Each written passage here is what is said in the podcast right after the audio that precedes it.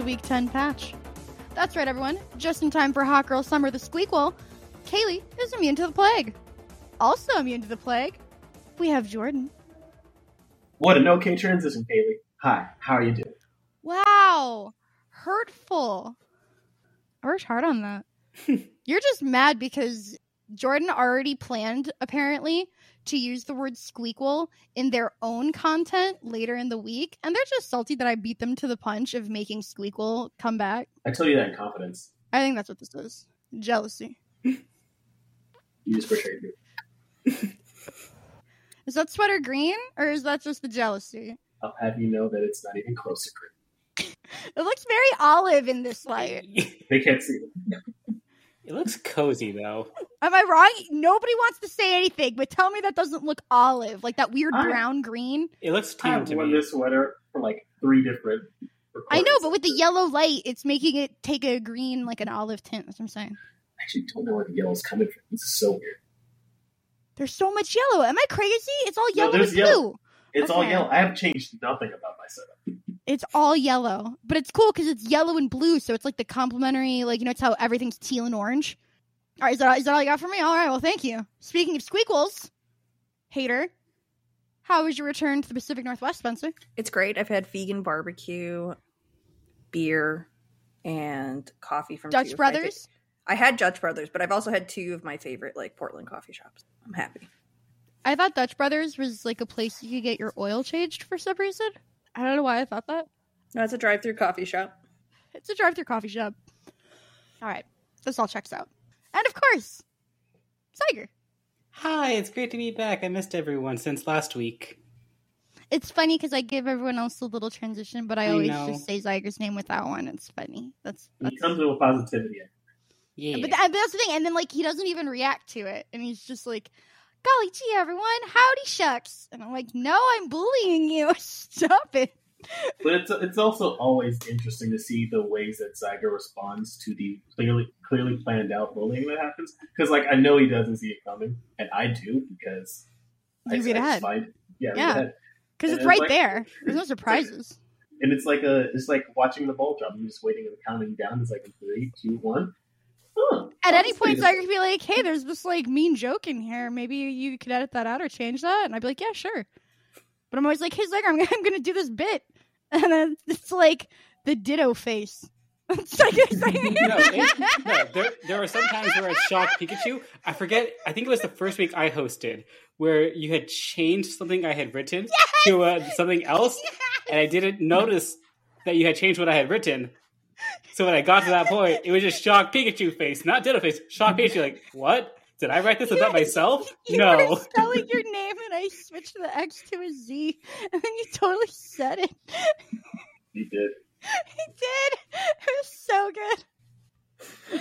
Uh, now that the gang's all here, you know what time it is by now. Cue sweet transition music. The scrum.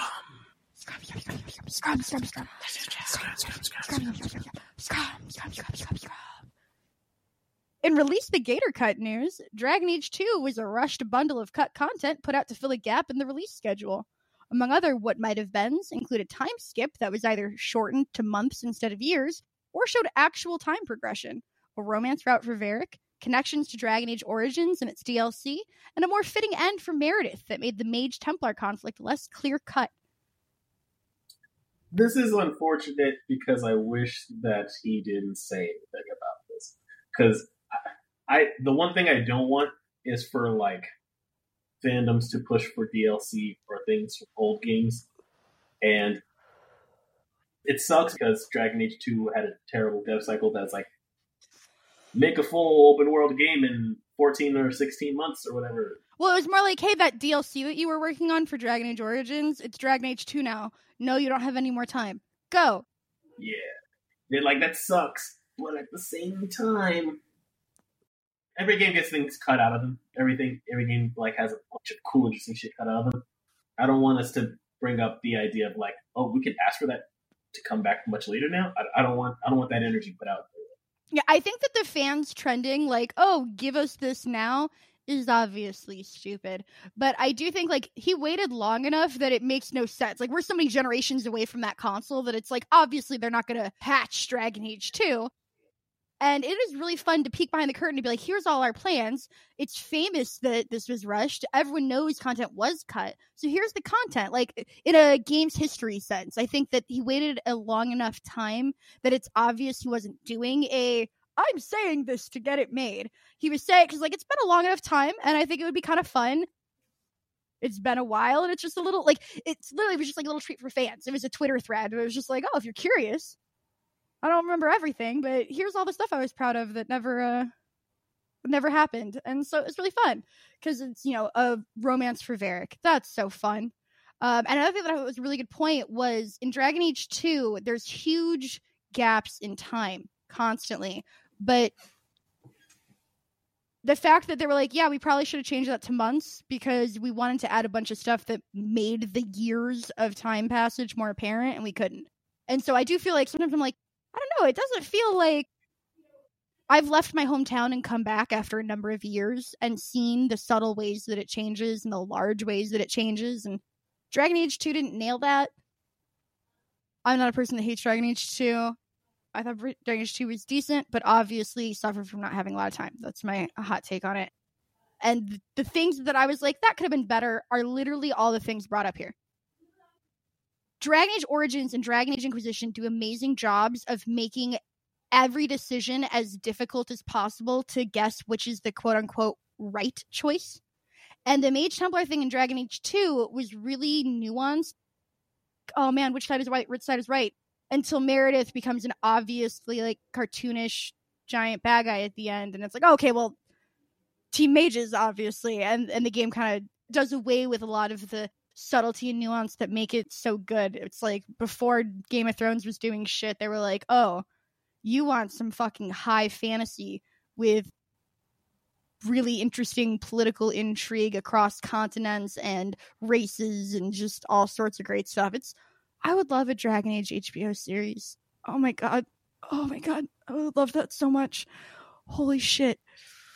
That was, that was an interesting like way for you to talk your way into that, and I'm all here for it. I'm not like shooting it down or anything. I'm just like, listen. Imagine if like I don't know. I'm just imagining uh, like the Inquisitor or something being uh being played by Sean Bean and the first season being like Dragon Age Origins, and the and then the Inquisitor sacrificing himself at the end. So of course Sean Bean dies at the end of the first season, and then the, the series I, progresses. I was literally like, "Oh, Sean Bean, he must die at some point." That's right, exactly. I was like, you know, we'll just give him a character that we know dies or whatever. Um, but yeah, I think that it's really cool to see like, oh, all of those like critiques that I would have of a of a, a decent game are things that they knew about. Like these were known. These were like, yeah, we had plans for that, but we ran out of time. And it's like, oh, cool. That actually retroactively makes a lot of the things about Dragon Age better because you can kind of fill in those those gaps. What if I told you that's how a lot of development is, though? Yeah. Well, yeah, that's why I like it. It yeah. always makes it so exciting to be like, oh yeah, cool. That wasn't like this is weird. There's a story there. I love that. Like, uh, there's a YouTube series called. It's a terrible, stupid name, but it's What Happened, like W H A I'm like, what happened? Is how he fucking says it every time. I hate that. But the rest of it is really well researched insights into when you're playing a game and you go, it feels like something happened for this to be the end result. It goes into what happened for that to be the end result. Why, you know, yeah, this actually ended up being rushed, or this ended up, you know, they tried to do this and it was broken, and so they had to do this to salvage it. And it's like all these really cool insights into how weird that's a choice choices get made in games. And so I like it when stories like this come out because it makes it easy to see like, oh, this is how a game like this is what we're setting out to do. We we set out to do a lot and it's limitations, like real world limitations that cause the not 100% perfect game to be made. I want Dragon Age 4 so bad. Same, but I want it to be good so they can wait. I can wait that's the thing. I was like, I want Dragon Age 4 so bad. And then I'm like, but if it comes out and it's bad, I don't want Dragon Age 4. like, I would rather it like BioWare die than release a bad Dragon Age 4. well, if it is bad, BioWare will die. I would just like to fantasize about what could have been than have like a, a hot mess. I think about buying my tapestry of all three games from the Dragon Age Keep all the time still. Sargon and I got close once, and it's so expensive. I was like, no, that's dumb. I shouldn't do it. And I'm still like, what if I did that though? like, I want it so bad. I want it so bad.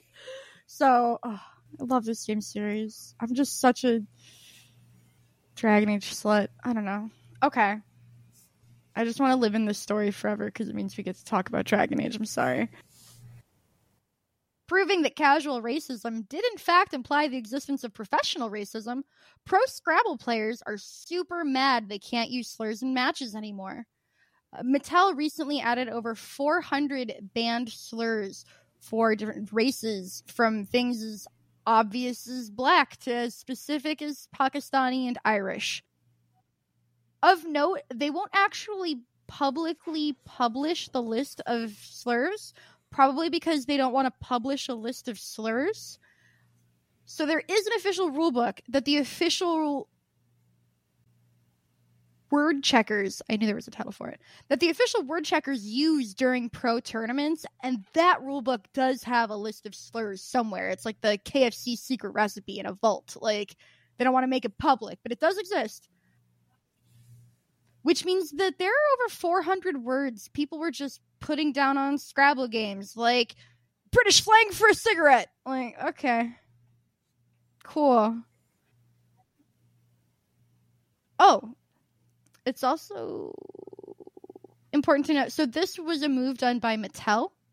And because everything is duopolies, like nothing's a monopoly because we made monopolies illegal, which means now we just have like oligopolies of like two to five major corporations. So the game Scrabble is internationally owned by Mattel, but in the US is owned by Hasbro. So in the US, competitive slurs have been banned for a while. And this move by Mattel is to match Hasbro's North American move. So the people who are salty about slurs now are the good old fashioned European racist. They've had thousands of years to perfect the art. That's why they had to be so specific. I was confused why Irish slurs were signaled out, but it makes a lot more sense now that we know that this is UK news.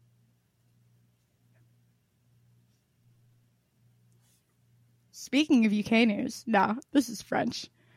Quantic Dream really loves the fact English speakers don't give a shit about anything they have to put through Google Translate. In a recent statement absolving themselves of years of well documented workplace abuse and bigotry, Quantic Dreams blamed malicious employees making up lies for the judgments against them and specifying clear evidence of a culture of sexist, homophobic humor and unsafe working conditions. Now, if you look at the press release that Quantic Dreams released, on paper it seems really good. For those that aren't paying attention, uh, or not paying attention, for those who don't know, on April 8th, Quantic Dreams released a statement in French and English, which is why we've heard about this, because if they just released it in French, you know nobody would have retweeted it. That all of the misogynistic, sexist, homophobic, and racist behaviors and, quote, liberties taken with labor laws that ha- they have been found in previous courts of law dating back from 2018 to as recent as this year to have been guilty of were overturned on appeals. They talk about three t- judgments handed down in 2018, uh, another one in 2019, one in 2022, or I'm sorry, one in 2020, and one in 2021, and how, oh, this one back in 2018, that got struck down. There was no toxic atmosphere whatsoever. Now, what's interesting is if you talk to the actual unions, what the unions have to say about this statement is that it's a bunch of really, really convenient lies by omission. See, what happens is a shit ton of employees sue Quantic Dream, and Quantic Dream loses a bazillion times.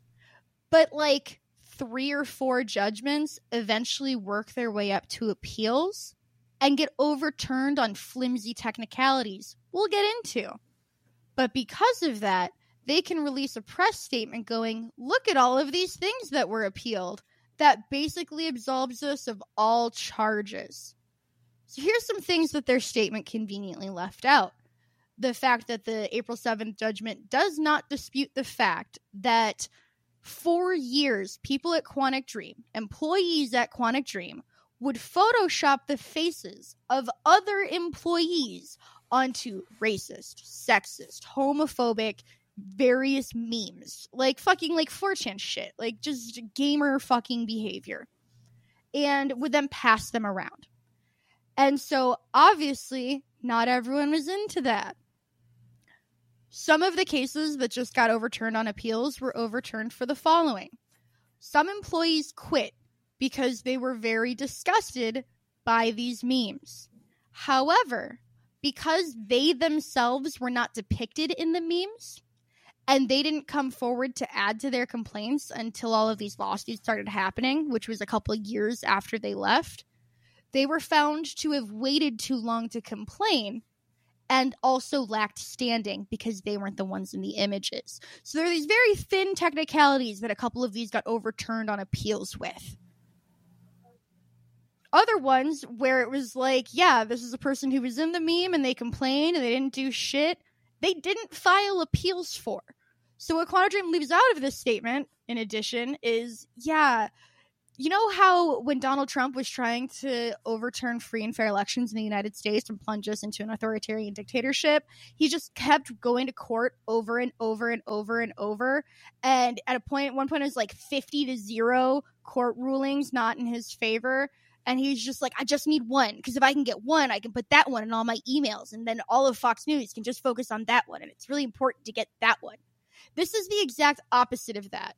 This is Quantic Dreams was found guilty over and over and over and over and over again, and most of the time they were so obviously guilty they didn't even bother to appeal.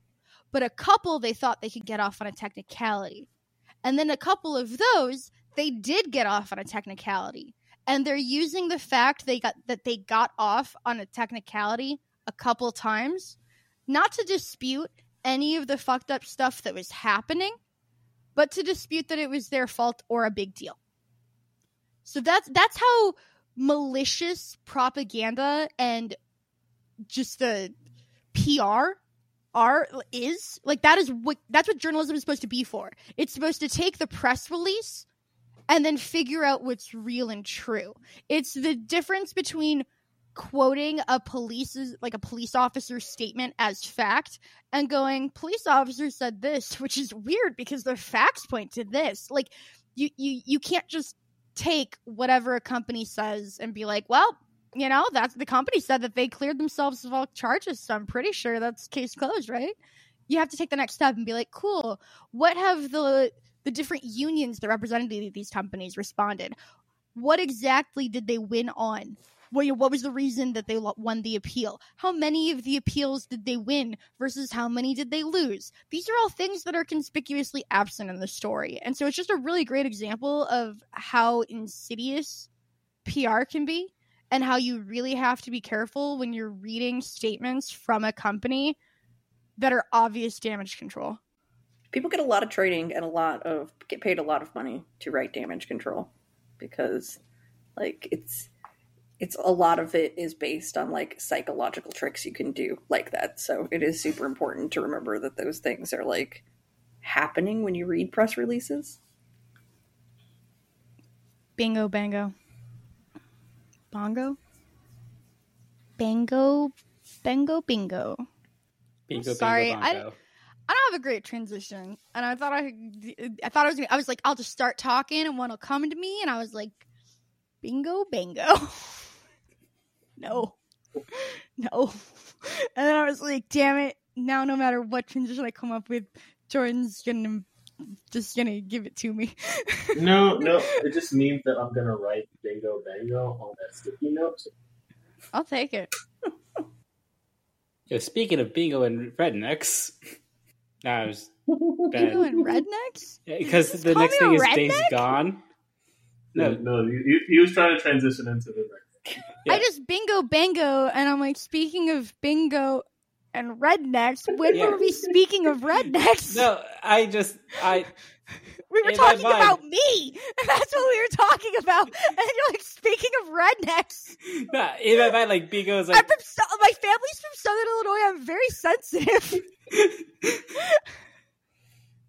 Just because all they talk about is the new Walmart in town, despite the fact that it's 10 years old now. Does not mean that you can call me a redneck on this podcast. I don't care if my hometown is literally where loose meat sandwiches were originated and where they based the show Roseanne on. I don't care. That's real.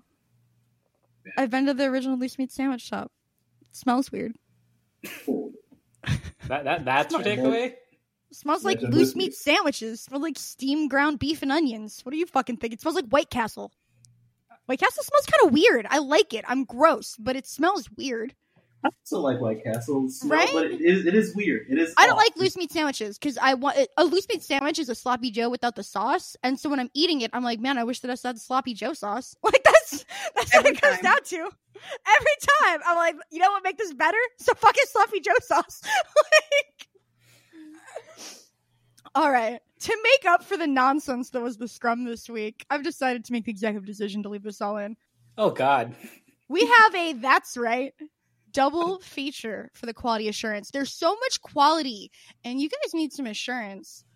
So we're gonna kick it off with a double feature within the double feature, back to back gaffs from David Jaffe himself. A. you like that? You like that? The director of Days Gone, who isn't even fucking employed anymore because he's an asshole creative by his own admission. Real quick, because John Ross is game director. John Garvin is creative director. Is there a thing just called director that's above both of them? No. So there's no directors in games except for Hideo Kojima. There are very few directors, but Oh. director level is just the highest level that that oversees that aspect of the thing. So the Doesn't that Quantic director Dream guy call himself a director too? Why can't I think of his name? He also David calls Cage. himself a writer, but Yeah, He David calls Cage. himself lots of things. Yeah, I mean, technically, if you know how to write your name, you're a writer. You just did my argument for why video games are art. Not all art's good. Some video game art is good, but all video games are art. Like David Cage is the Tommy Wiseau of gaming, and we need that. I think he's trying to be the Ed Wood of gaming, but he doesn't quite have the charm. Yeah, that's pretty. Yeah, you guys can't even argue. That's all right. that was. I don't know who Ed Wood is. Ed Woods, the Plan Nine from Outer Space. The he's there was a movie starring Johnny Depp that Tim Burton made called Ed Woods, where Tim Johnny Depp played Ed Woods. This Um, is just a this is just a thing that I Oh, Ed Wood is a very that I want. yeah. Ed Woods is a very famous, not even he, like B movie horror director, but basically he really really loved movies and he tried really really hard and he was really really earnest about it and he did his gosh darn best and he was terrible at it and all of his movies were garbage. They were the worst. They were so bad it was painful. They like it, they're they're funny to watch because they're so bad. But like it's it's sad it's sad because it's like oh man he really is trying his darndest and he's so happy and proud and so like it makes you like him kind of like uh Florence Foster Jenkins for singing Meryl Streep did her bio did the movie about her life Florence Foster Jenkins was like a crazy old rich lady that loved singing but she was terrible at it but she was so fucking earnest that people would go see her at the opera house sing terribly but like she was so into it and so passionate. People were like, you know what, Florence Foster Jenkins, you're an amazing fucking singer. We all love you. She was the original William Hung. You know what I mean? Like Ed Wood was like the director version of William Hung. It doesn't matter if he's good. You just love him so much because you know he's trying his best that you're like, I'll buy your fucking album. No? You said a bunch of names that I didn't know. I know William Hung. He was in that fighting game. He plays uh, Captain like Miss K2. He was- You know I'm talking about his stolen on American Idol. You know it. Yeah, I know. Same guy. Okay. David Jaffe interviewed John Garvin recently. John Garvin is the former creative director for Days Gone. He used to work at Sony Bend, the studio that brought us Bubsy 3D. And now he's not there. And his interview with David Jaffe was one of two giant I want to be the main character of Twitter events this week. So we're going to break them both down. Uh, his David Jaffe art- uh, interview was horrible. One, because David Jaffe is a trash can of a person. During the article, during the, I keep saying article. during the interview, David Jaffe confirms that John Garvin was fired because he was an asshole, a point that John Garvin does not even attempt to argue. And he's just like, yep, I was fired because I was difficult to work with and mean and yelled a lot and was hateful. Like, just an asshole. Like, TLDR, I was an asshole. But, David Jaffe points out, the problem wasn't that John Garvin was an asshole and abusive to his employees.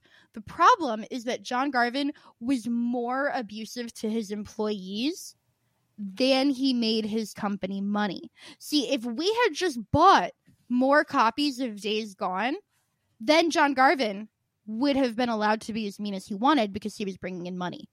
David Jaffe literally goes, I don't know if Neil Druckmann's an asshole, but if he was, it wouldn't matter because he brings in Naughty Dog money. Like, he, he literally is just like, you can be as big an asshole as you are important. It's horrifying.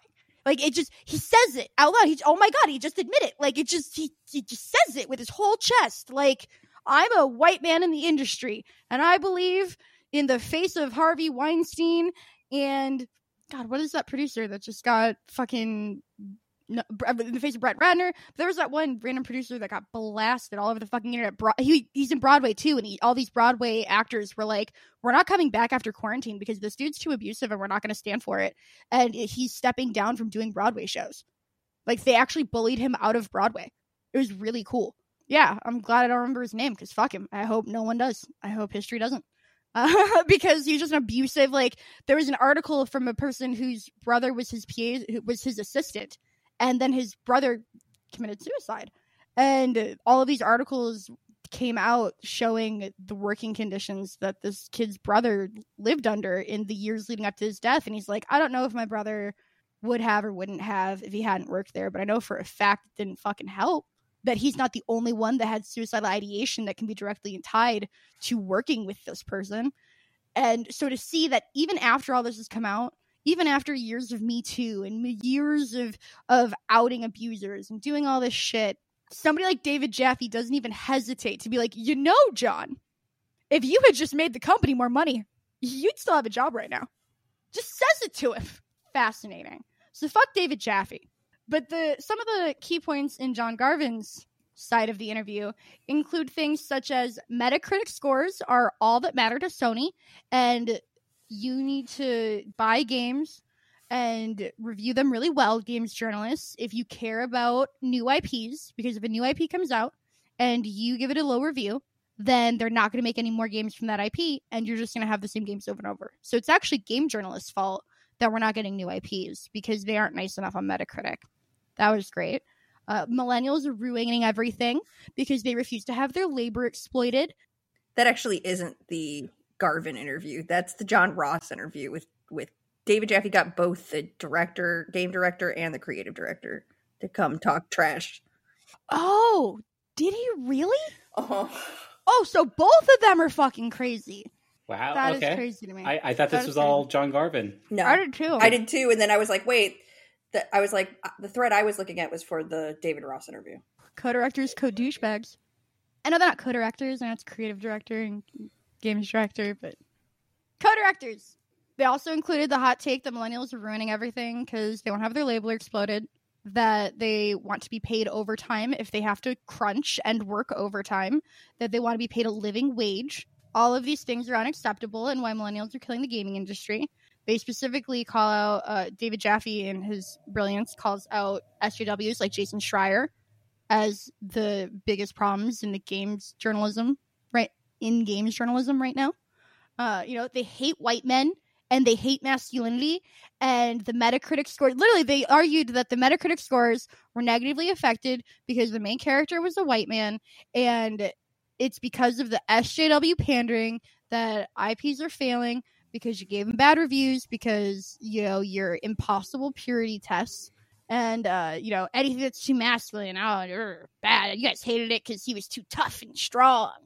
He was a strong white man. How? Why did you guys hate him so much? Beefy white men are the most persecuted group in America. Quote, not beefy, but very much white men. The funny thing about that, because I, I, made a point to look up the best-selling game in 2019 and the best review game, right? And Days Gone, specifically, 19th uh, best-selling game in the United States in 2019. And I looked at another game that came out the same week, small little indie game you may have heard of. It's called Mortal Kombat, which was the fourth best-selling game, period, in the world that year. They were first and second, came out in the same month. I don't know about y'all. I feel like Mortal Kombat is the pinnacle of like the idea of like masculinity in games, rip people off, boobs, blood, yeah. Oh yeah, it's the 1990s. It's the only thing we have left from the 90s, in my opinion. Exactly. Now that game not only was reviewed well, but it was like the fifth selling best selling game of that year. And uh, you look at the sixth best selling game, that's Star Wars Jedi Fallen Order. Also a game starring, uh, and you got Tom Clancy's Division, Grand Theft Auto, Red Dead Redemption. A lot of a lot of games, a lot of games starring white dudes that are like supposed to be masculine. And they're all just so much further above Days Gone on this list of the top twenty games. It just feels like feels like they're missing something.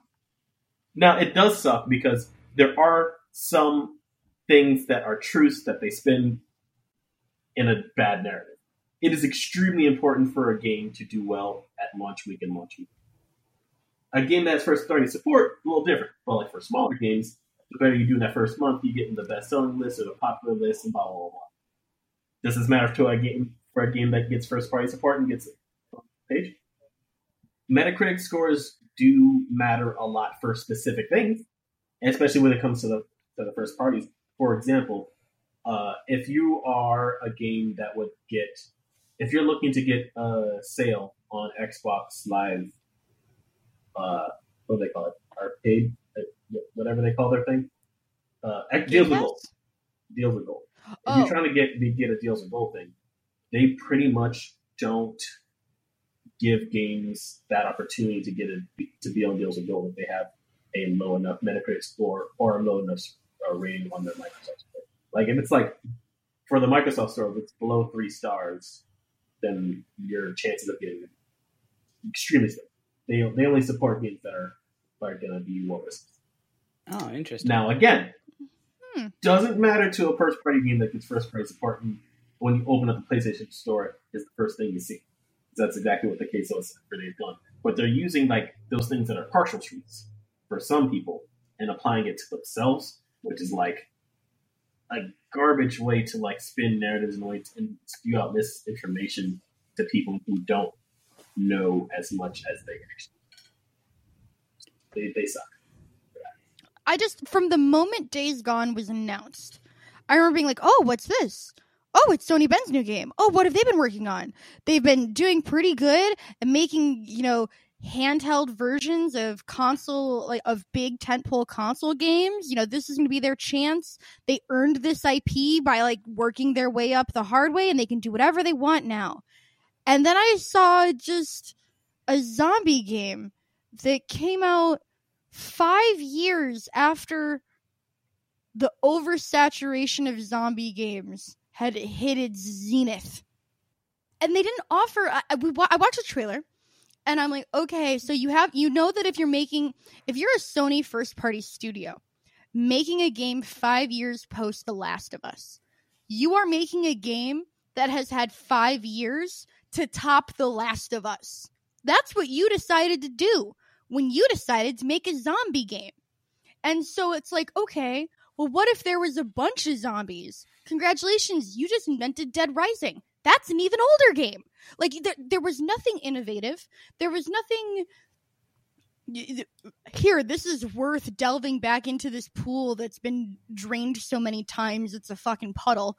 Like, sorry that there's all this dirt and sediment, but we really had to scrape at the bottom. It's just bizarre.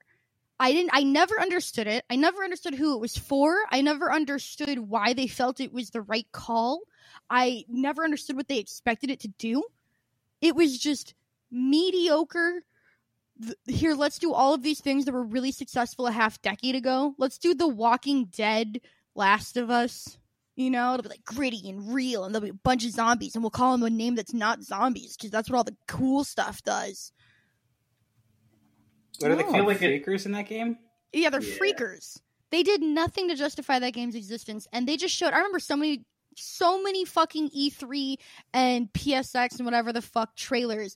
There were just, all right, here's a white guy, and here's just like comical hordes of zombies rushing in a funnel shape towards him so that he could just go and take them all down. And it's just okay. So this is supposed to be because com- Dead Rising did that, and they went comedic with it because that's that's screwball comedy. That's what that is. And so Days Gone trying to do this like Sons of Anarchy thing, but with these weird, incongruous, like humorous. It it was never made clear to me what they thought that they were doing that was novel or worth a damn. I would have rather had the zo- the biker gang game without the zombies. Like, make me a biker gang. Like, we don't see that. That's not something we've seen. Like, I like it would have been like, hey, just give us like a like, biker clearly... gang with like the Shadow of Mordor menace- nemesis system with like other biker gangs or something.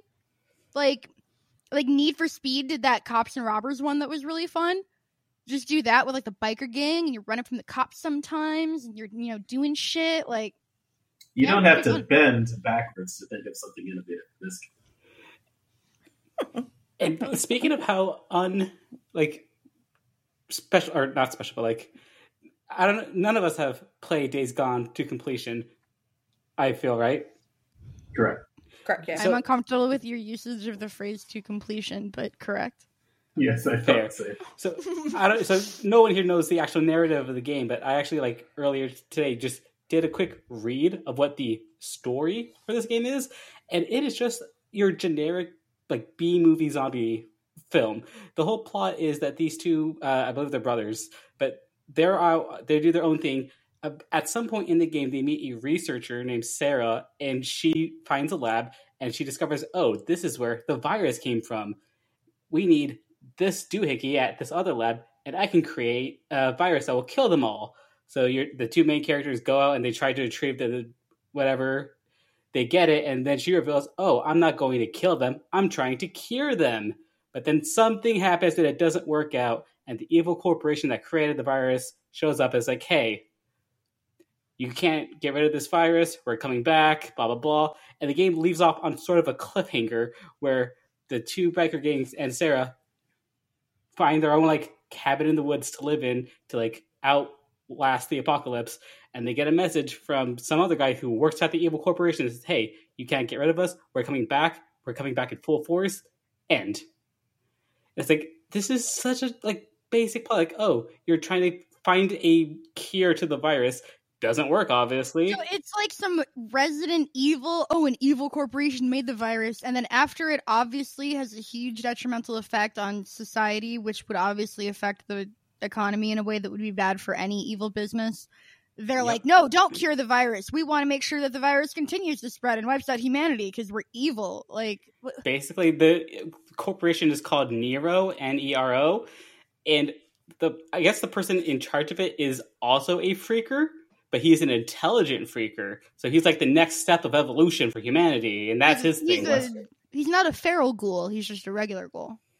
Yes, yes, he's super mutant that is more or less the plot of this game and it's like it does nothing creative that makes it stand out to other zombie like games.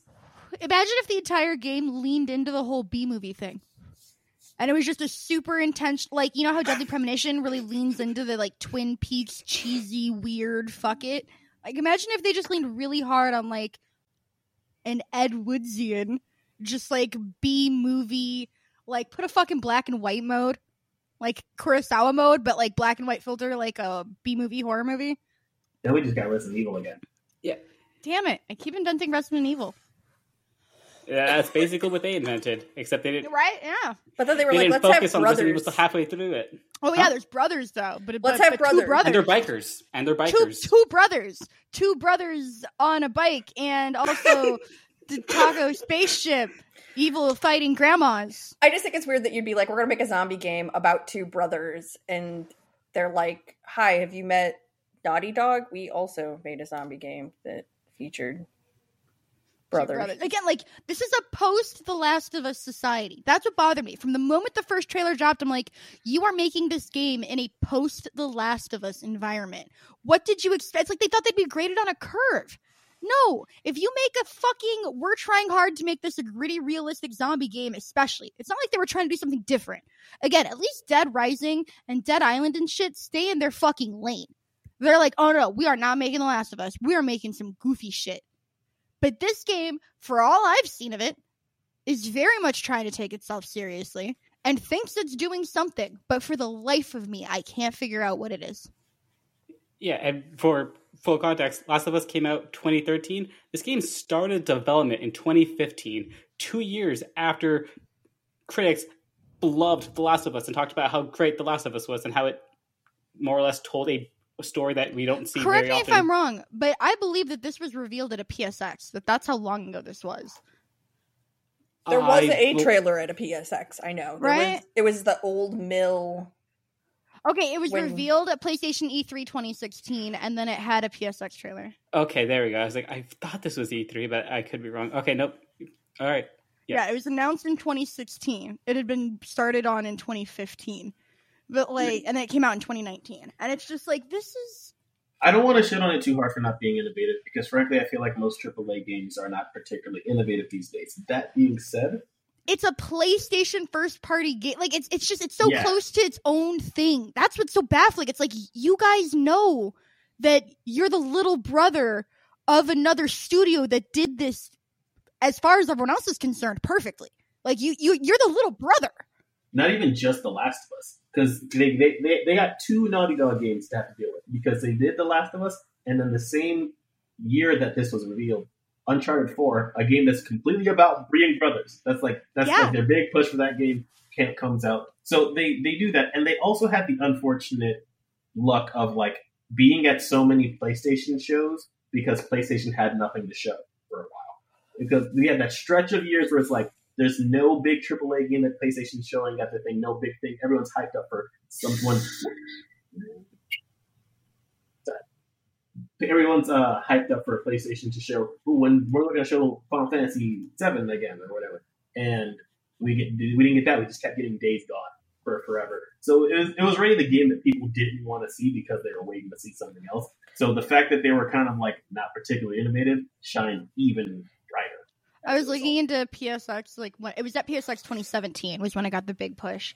Uh, but there was a The Verge review, and the headline is just "Days Gone review: lavishly produced, painfully generic." And that like the, it's uh, like seven when game when seven means average. You know what I mean? Like not in gaming where it's either a nine or a one, but like That's what has on Metacritic. Seven. it's yeah right. It's like a seven, and they got a seven, and they were like, "How dare you give our game a seven? And that's why I keep going back to like I, I again like verse I'm subversified, versified, whatever. Versified. I don't think that you're wrong. Like not every game needs to be a 10. Not every game can or should be a 10. But this is a studio that had everything to prove, that worked very hard for this opportunity, that was known for making like the, the most famous thing it had done before this was Golden Abyss, an uncharted spin-off.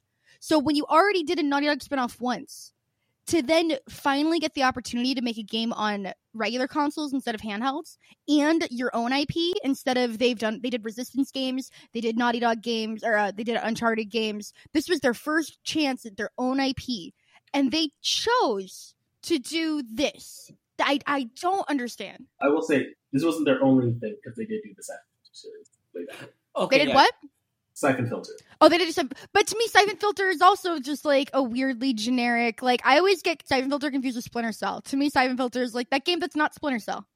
They're, they are the same, and I agree. That's that's a big problem. They probably, if you're gonna make something that's derivative of something else, just make something you know, make a Syphon Filter game. It sucks for the people that are in that studio that are not the people that we're talking about. Yeah, I feel like this studio has a clear amount of technical talent, but their creative directors, and by the way, that's who we're shitting on this whole episode, the creative director. Their creative director does not have a strong creative direction. Dead ass. Like they clearly make competent games. Their Resistance game was well received. Their Golden Abyss game was very well received on Vita. They they knew what they were doing in a technical aspect, and that's why they earned the right to do their own thing. They were hampered by the fact that I think their creative director was able to be was able to be just like a generic white dude that lacked a point of view for a really long time because they were always doing other IPs. And so they were pulling from the creative work of more talented creative people and then executing that in a technical way. So the people like that don't have those creative decisions were really talented, but this douchebag at the top who's like, "Why is my game a 7?" clearly doesn't understand why his game is a seven. Like you are the creative director and your game showed no creative direction. Why do you think your game deserves to be higher than a seven? Technically proficient is not a 10. It also has to be interesting or unique. It could be one of a million things. Like you just need one thing to be like, oh wow, that was really good for a game that is a seven to go up. And this game didn't do that on any level. I do feel like a little bit bad for the like I know a couple people who played Days Gone and liked it and like that's just I mean they enjoyed the time they had with it. They thought it was for what it was. I do feel a little bad for fans who wanted a sequel because like when you look at the like when you look at the financial of it and you look at the like things, you're like, yeah, it is a 7, but like it sold well. So like Yeah. I'm surprised they're not doing one. you would hope that like they would get like creative feedback or somebody in there who would take like this game because like there's plenty of things that like I feel like games have a better chance of sequels being better than like movies. Yeah. Because they You're learn, totally right. They Yeah, like no, learn absolutely. things from it and like the next one is like better. So I do like I They can innovate on themselves. also I also feel bad for fans because like the creative directors out there like shitting on them like you didn't buy it at full price so this is your fault and it's like well be mad at Sony for like making that the expectation not at the people who are out there like spending their money at different varying price points that they can afford to like support you like Yeah, that was the other great thing that he said. In an IGN article that came out recently, uh, the director, once again, just talking out of his house, um, if you love a game, buy it at full price, not when it is on sale. Which uh, doesn't make sense because how would you know if you love the game if you don't own it Right. and buy it? Yeah, but also it's just like it, it's shitting on people. It's like it's like an accessibility and access issue. Like not everybody can afford full price games, so when they get on sale, that's when they buy them and that's when they play them. And a game is very expensive. Sixty dollars is a lot of money. That's Yeah. like a lot. There's people forget that there are a lot of people that play video games out there that get two or three video game purchases a year. They get like like the the quintessential casual gamer in my I should use the word gamer is a person that plays Madden, another sports game, and an action. I would say Madden, a shooter, and an action game. Yeah, Madden, the Call of Duty, and an Yeah. Madden, Yep. Call of Duty, maybe Division. If they're like Mhm. really fancy instead of Call of Duty, they'll be like, oh, I actually, would, I, I would say Rainbow Destiny. Six. Destiny, you know, something like that. Like, but at least one of those shooters Yeah. is what I think of.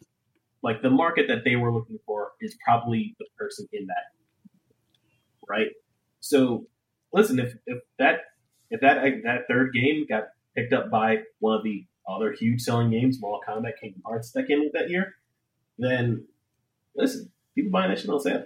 And, and I feel like most and I might be speaking on my ass I feel like most game developers want as many people to play their game as possible and whatever that means so, like, long after a game stops really being profitable, it's still on the stores and still making sales because I want people to play the game. I want people to experience this art that I do.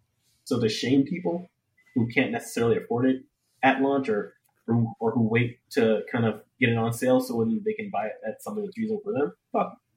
So, are you saying that it's okay if somebody were to buy We Should Talk when it's on sale? Yeah, in fact, it's on sale right now on Nintendo Switch for 30% off as a part of the uh, indie Nintendo Indie World sale. And it's going to be that way when this episode launches, and it's going to be that way when the next episode launches, too. Look at that. It's going to be on here until the 25th. You should buy it. You should buy it and support me. Prove him wrong. Prove John Garvin wrong and buy a game on sale and watch the developer flourish. And real talk, uh, We Should Talk came out almost a year ago, and anytime there's a sale, big boost in our in our uh, numbers. So in a way that like actually affects my life in a greatly positive manner. So like, of course, that's not going to be the case for um first party blah, blah blah. But for like little indie like me, that means that like, oh, I can I can eat out this week instead of eating ramen. That's not how I do. But you, you get what I mean. I, it means that I can like actually have some financial security in a way that I wouldn't have other. My I don't have to hustle as hard throughout the year trying to struggle to get contracts because this sale boosted up my You could consider getting a vision test for your glasses.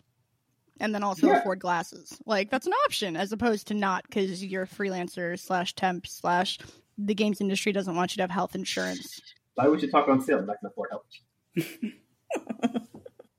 That's gonna do it for our uh, David Jaffe's a piece of shit and Days Gone is a hard seven section of the quality assurance.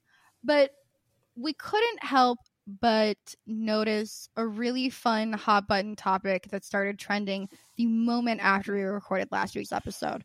So this week we're gonna double down on the quality assurance and we're gonna discuss the burning for some reason question. Who gets to call themselves a games developer? Anyone who professionally contributes to the release of a game is a person that does game development. Yeah, I was right. See the the first per, my first thought was that, and I was like professionally or like anybody who gets paid to contribute something to a game was my first thinking of a definition. But then you think about all of the people who do a lot of free labor for games too, particularly on like the social media side of things, tends to get a lot of free labor that do quite a bit for games' success sometimes. And like, know, to a certain extent, I think they, you know, there's a lot of unpaid people who deserve to be called game developers too. Like, it's a hard. I think it's even more complicated than that, but That, that's where I guess the word professional wasn't great in that aspect because the games industry isn't great because a lot of the work that we use as like the thing that goes on our resume that counts as professional work goes unpaid or it's free or all. So anyone that contributes to a game being released, and that is including but not limited to uh, any artists, designers, programmers, writers, marketing, uh, office staff, just everybody that contributes to the environment that that creates a game is a game developer. Now, a big problem with the phrase game developer is that the tech industry uses the word developer to mean a specific thing, and uh, sometimes that just means programmer, right? But uh, that's not what we do. It's not what we've ever, ever done uh, because games we call them game development cycles. Now, if it was a movie, we'd call it a production, and a production still includes everybody that makes the movie, right? So for games, we used to say it's a development cycle. Everybody makes a game. Now, there are a lot of aspects of this that the even question comes from a little bit of that culture and a little bit of uh, imposter syndrome that comes up a lot. I remember I, I often find people who I and most of the indie scene and most game developers, frankly, will consider like to be a game dev. Say, no, no, I'm not. A, I'm not a game dev. I'm just like I just do art. I just do ball. I just do anything, right? And like it, it diminishes the work that they do. But it's also like, can you think of any game that wouldn't be drastically different in the way it impacts you if it had zero art?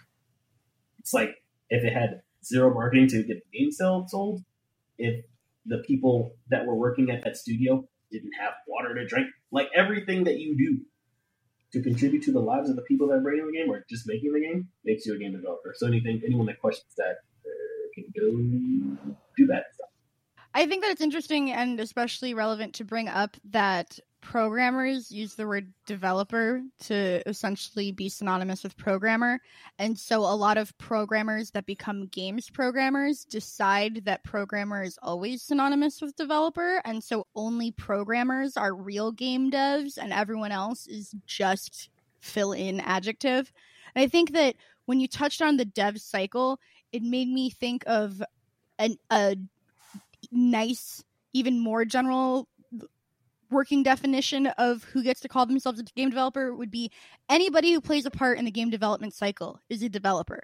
Whether it's before the game is in programming stage, whether it's after the game is done and they're in charge of making sure that physical copies get to stores, whether they're the people in charge of keeping up the servers after the game. Like, if you didn't start the project until after it was just maintaining servers for multiplayer, you're still a game dev for that game. Like, you're like, the, every part of the game dev cycle if you are a part of the game dev cycle, art is a part of the game dev cycle, pre production is a part of the game dev cycle, all of those things. The game, like, like, everybody wants to be the star of the show. And so game programmers are like really trying to, sometimes I feel like be the lead singer of the game programming band or the game design band. And, you know, yeah, they're important, just like every other part is important for a different thing, you know? like, so I like the idea of being like if you're part of the game dev cycle in some capacity, you are a game dev because that's what that means. You're you wouldn't be in the cycle if you weren't important to the process. If they had to post a job posting somewhere and then you had to fill it, you played an important role in the cycle. It doesn't matter if it was minimum wage. It doesn't matter if it was only for a third of the project. It doesn't matter if it was, oh, I only did this part, or, oh, well, they rejected all the things that I suggested. You don't know what rejected thing, and then somebody else was like, you know, that one person had that one idea, but what if we did this? And oh, you inspired a whole fucking thing you didn't know. You have no idea, but you were there. You they were paying you to contribute. Like I think the thing that was like super frustrating about watching this pop off was because they were specifically like going after QA, which is like so obviously important, so obviously essential.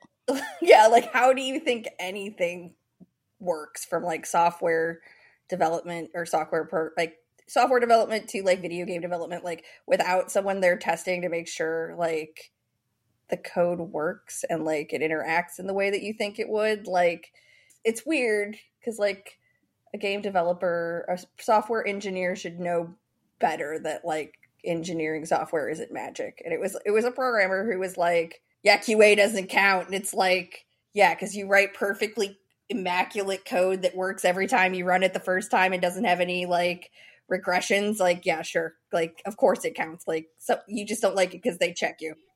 Because when the game comes out, yeah, because when the game comes out and it's bad, they're blaming you. They're not blaming who in QA approved this. How did this pass QA? Isn't totally what they say. How did like how did this pass QA is a go-to phrase for bad games. They immediately blame QA and then they work their way up. It would just they just like reinforce that that stereotype that like that oh, always puts QA in a bad position. It's like like they're not one of the most vital parts of like the development process of any software ever and one of the most tedious. Like yeah. testing anything is like the most annoying like part of all of it, right? Like walk into this wall at this angle 20 times. When Xyger first moved to Seattle, he was like, "Oh, I'm I'm going to get a job being QA at Nintendo." And one, Nintendo was paying like $15 an hour minimum wage in the state in, in, where they're located. They were paying minimum wage. And to even afford the salary that they were offering, you had to live at least an hour and a half from their headquarters. You know, they made you drive to Bellevue, which is notoriously expensive. Notoriously expensive. It's literally expensive Seattle. For those that don't know, Bellevue is right next to Seattle, and it's where all the tech bros live because it's where Microsoft's headquarters. Nintendo has a headquarters is uh, nearby. Bellevue? Or Richmond or Redmond. They, Redmond. They, theirs Redmond. is in Redmond, but they make you drive to Bellevue for a bunch of shit. Are they driving to Bellevue? I thought your interview was in Bellevue. No, it was in Redmond. You had to follow. Redmond is even farther. Yes. Yes, it was. Like, Redmond is so far. And it was for QA. And I'm like, Xyger, do you understand that you're going to be taking the world? Like, you're not going to be playing video games. I think a lot of people think that, like, oh, I'm going to play QA. It's just like playing video games all day. And it's like, no, it's like literally having to do everything but play the game. It's having to press every button while facing every NPC and every weird wall and every post. It's trying every weapon in every situation. It's trying to figure out the most fucked up things you can do just to make sure it doesn't break the game in a way that fucks up the game forever. It's like it's it's the most tedious random bullshit. And so and you have to log it all like specifically yeah. so that like people can see like this has been tried or this has been tried and like you have to be really good at writing a bug report which means you have to be able to say i did xyz uh combination of things and this happened when i did it here's how you reproduce it so a computer engineer software engineer can sit down and go okay i did this this this and this and try to like make it happen again so that they can figure out where it's breaking down in the code and fix it. Like you have like it's like a skill set that you just have to have that's wild that it's only most people only pay people minimum wage to do it. And yeah, and this minimum wage job was only offering one year contracts. Like it was anti job security. It was there's a fairly good chance you won't have a job in a year, but we don't know. It's literally you have a job for a year. Move to a very expensive city that you cannot afford to live in by yourself on $15 an hour. They insisted that you own a Switch, but it couldn't be modded in any way, and they wouldn't provide one for you, but they would give you a discount on one to buy. You could buy one directly through them for a discount, but you had to have a specific type of Switch. I'm sorry, Nintendo. A Nintendo Switch is two thousand or two thousand two Oh my two God, hundred no. and ninety nine dollars. It's not like a thirty dollar sweater from the Gap that you're supposed to wear to work, like which is also Yeah. bullshit. Like give me like give me clothes to wear to work if you want me to wear your clothes, but like you could give your QA team switches. Switches. I thought they would because Xyger's Switch is custom because it's clear, like it's clear green. Um, so you know he modded out the faceplate, so he couldn't bring it to work. Like they would confiscate it if they saw it. Apparently, they were real hardcore about it. I don't think the thing was they would confiscate. I think it was like, oh, you are modding Nintendo Nintendo products. They would fire you for having it. Not they would take it because I don't think they can do that. But yeah, no, I'm I'm not trying to defend that. What no, they're I, doing I was- I was just like, oh wow, god. Yeah, no, I just wanted to like clarify, like, oh, they, they won't, they wouldn't steal it. I remembered it was fucked up, and honestly, I think that firing you is worse than taking it. Abso- Because if, absolutely, if, absolutely. if they take it, you at least have a job and a discount to buy a new one. But if they fire you, now you don't have a job. but for the record, they they you would have been provided a work one to use at work, but you couldn't take that anywhere, or you could have uh you could buy what I think the price was eighty dollars to have like a second work one that you Can... yeah, it was weirdly cheap. It was Yeah. insulting. Like if it's eighty bucks, just give it to him. Yeah, Like really, $80. eighty bucks? Right? That's what irritated me. It's like it wasn't like you had to pay full price. They gave you a steep ass discount, but they were too cheap to just be like, "Here, you're making minimum wage. You have to commute two hours every day to be able to afford rent in any city nearby. Um, give us eighty dollars for a Switch." It was just so interesting because, you know, at the place that I currently work, when you need like a work setup or a work computer, they just give it to you. So it seems like my studio does what Nintendo. A, Uh, yeah, you do work at a pretty good studio though. Like it's a consistent pattern whenever we bring stuff up like this. You're like, I don't want to ruin it by bringing up how my setup's the opposite of that, but I have an exception that proves the rule situation going on. I think it's kind of nice because what it shows is that you can do it. It shows that it's a choice. At the end of the day, it always it's the same thing as like, oh, all of these businesses fired all of their employees, all of these restaurants when uh, COVID started, and now that they can be- open back up, people aren't taking these jobs back and they're like damn it i refuse to let them wear masks and i pay them less than minimum wage and i don't understand why they won't come work in this pandemic still. And, like they're baffled. It's like no because it's because you don't pay enough. It's because you do a bad job. It's because you don't give them health care it's because you don't give them job security. It's because it's not worth it for any reason other than i'll die if i don't. I don't care what anybody says. QA are not only game developers, but they're like the foundation by which we are able to release things. I don't know if you listeners have noticed, but uh, we here really respect QA. yep You can tell by the name of the segment. But really, it's Right? just it's so obvious. Like if you are a tiny studio that's only like three or four people, so it's one of those things where everyone has to have multiple titles. So it's like, okay, one person's going to be doing a majority of the programming. Let's face it, one person's probably going to be doing all of the art. One person's probably doing all of the writing and dialogue and a bunch of other stuff. Maybe even then doing all of the like graphics. You know, the art person's making graphics and stuff for social media, maybe also running it. Then like the fourth person is basically QA. Like QA is a huge like you if you have to decide i only have so many spoons to allocate to game development you have to make sure one is for qa it is absolutely non-negotiably one of the most essential parts of game development you can't even be like oh well we're small or this is a you know just me so i can skip this part no you will qa your own game if you have to you don't skip qa it's like, like And the bigger your team, the more people who touch that code base, the bigger the people who have to test it. Because like everybody, like because programming is so like individual. Like there are many ways to do one thing in a language when you're programming something. So like if your brain thinks this way and someone else's brain thinks another way, and those two like don't think together correctly in the game, like the more of those like combinations that you have that break, the more people you have to have around to make sure that that works. You can't make a collaborative code base without someone testing it.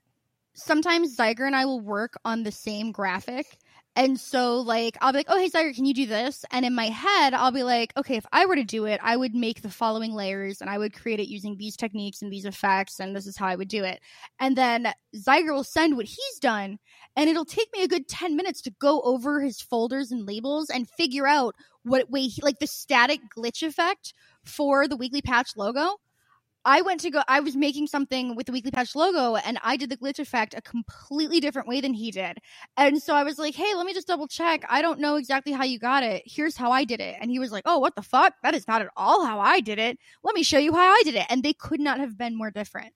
And so it's the same thing with coding. It's like, yeah, it's an easy thing to just make a glitch effect. But if you send two different coders to program like this text glitches here, they could do it completely different ways because it's such a simple thing that like you if coding is a language there are a million ways to tell somebody to hey glitch right now. Would you please glitch right now?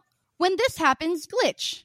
If the situation calls for this then the effect should be glitched. like there are a million different ways to state that simple concept and so you have to have a qa person who's like okay well most of the time you ask with using like the royal you but here we mm-hmm. switch to like a, a third person plural so now all of a sudden the computer's confused you know like it, it that's what QA does, on top of a million other things. So that's why it's important for you programmers to comment your code. If you're listening to this and you're programming and you, and you put a line, and you put something semicolon, write a comment next to it. I, I need you to stop ignoring comments because it's so. You're not writing the comment. Write the damn comment. Also, when you make an update and you hit a commit, edit your comment. Don't leave your old comment. Edit it. And if and if and if and if it's, if it's been a long day and everyone's tired, sometimes I'll accept if you write a joke in your in your uh, commit. But like, don't do that. oh, I love Easter eggs.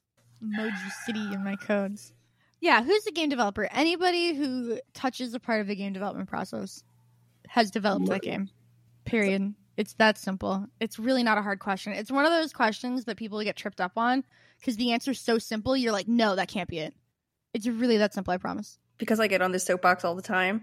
When you spoil games because you think that is a news thing, you are making more work for game developers, which you say you don't want to crunch. But that is what you're doing when you do it.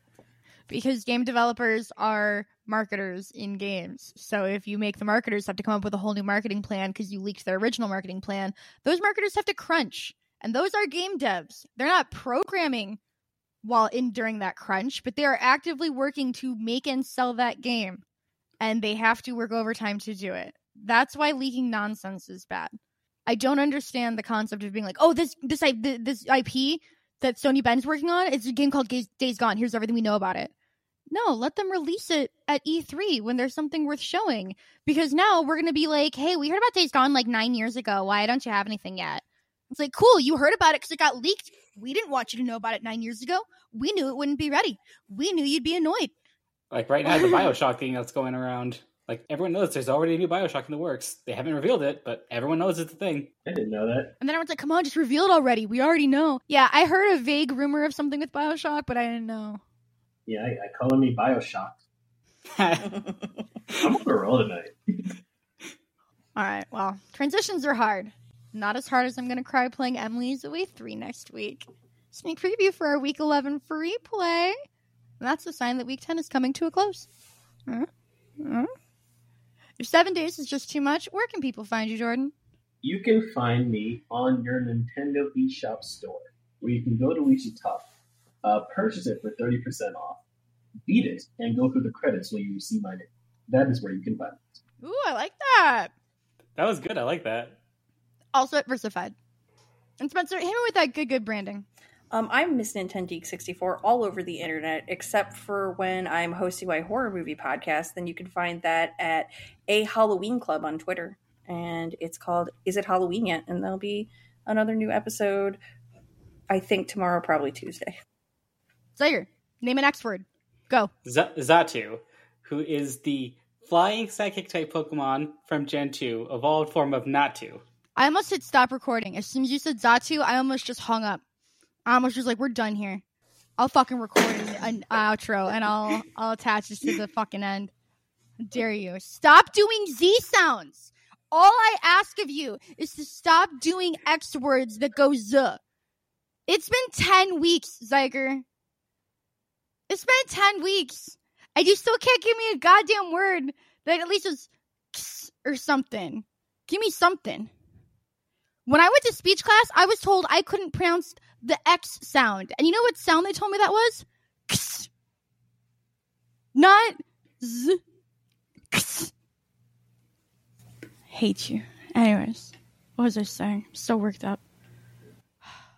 And I remain, despite all change.org petitions, Kaylie at Quirk of Art on twitch.tv or Quirk of Art XD, anywhere else I remember to reserve the name. Most importantly, Twitter. This is going to do it for the Week 10 patch rollout. Subscribe to future patches on Apple Podcasts, Spotify, or wherever you get your podcasts. Follow the Weekly Patch at The Weekly Patch on Twitter, Instagram, and YouTube. Or join the QA process on our Discord server. Comments, questions, bug reports? Send them to us at hello at theweeklypatch.com. Links to all these and more in the episode patch notes below. Week 10 patch complete.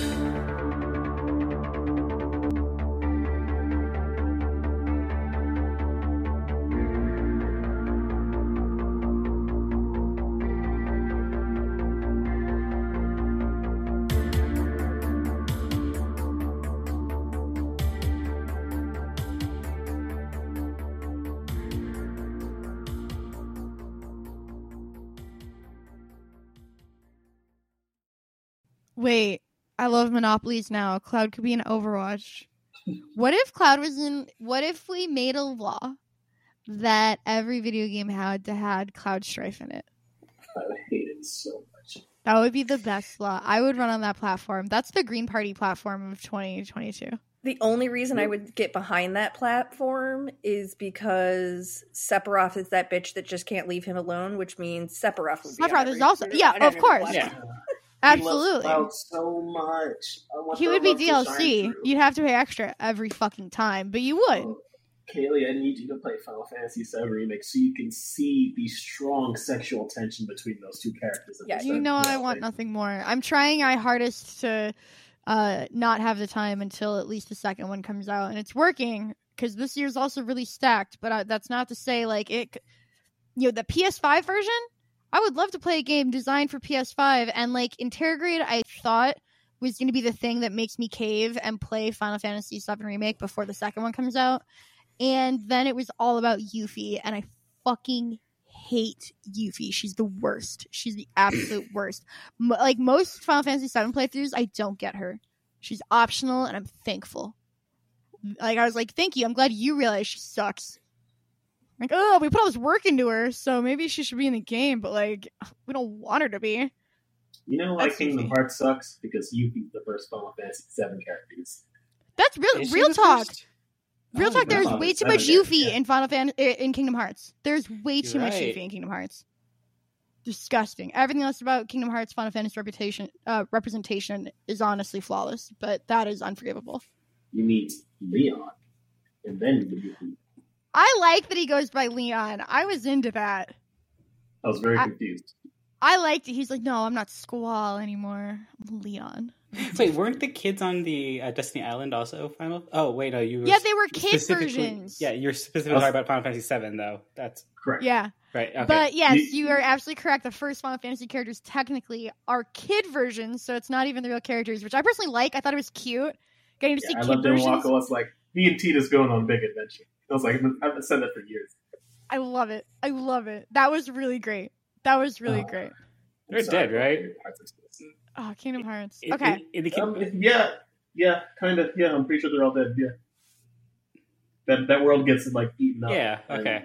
No one, as, along with all of your parents, because it's a JRPG. Yeah, I mean, it's a JRPG. They're- They're lucky that they made it in, like, the prequels. I want to scratch my arm so bad. It itches. Oh, Because it's all scabs. So I just squeeze it a little bit. Just squeeze it. It's not scratching. It's just squeezing. I didn't realize we were already recording. All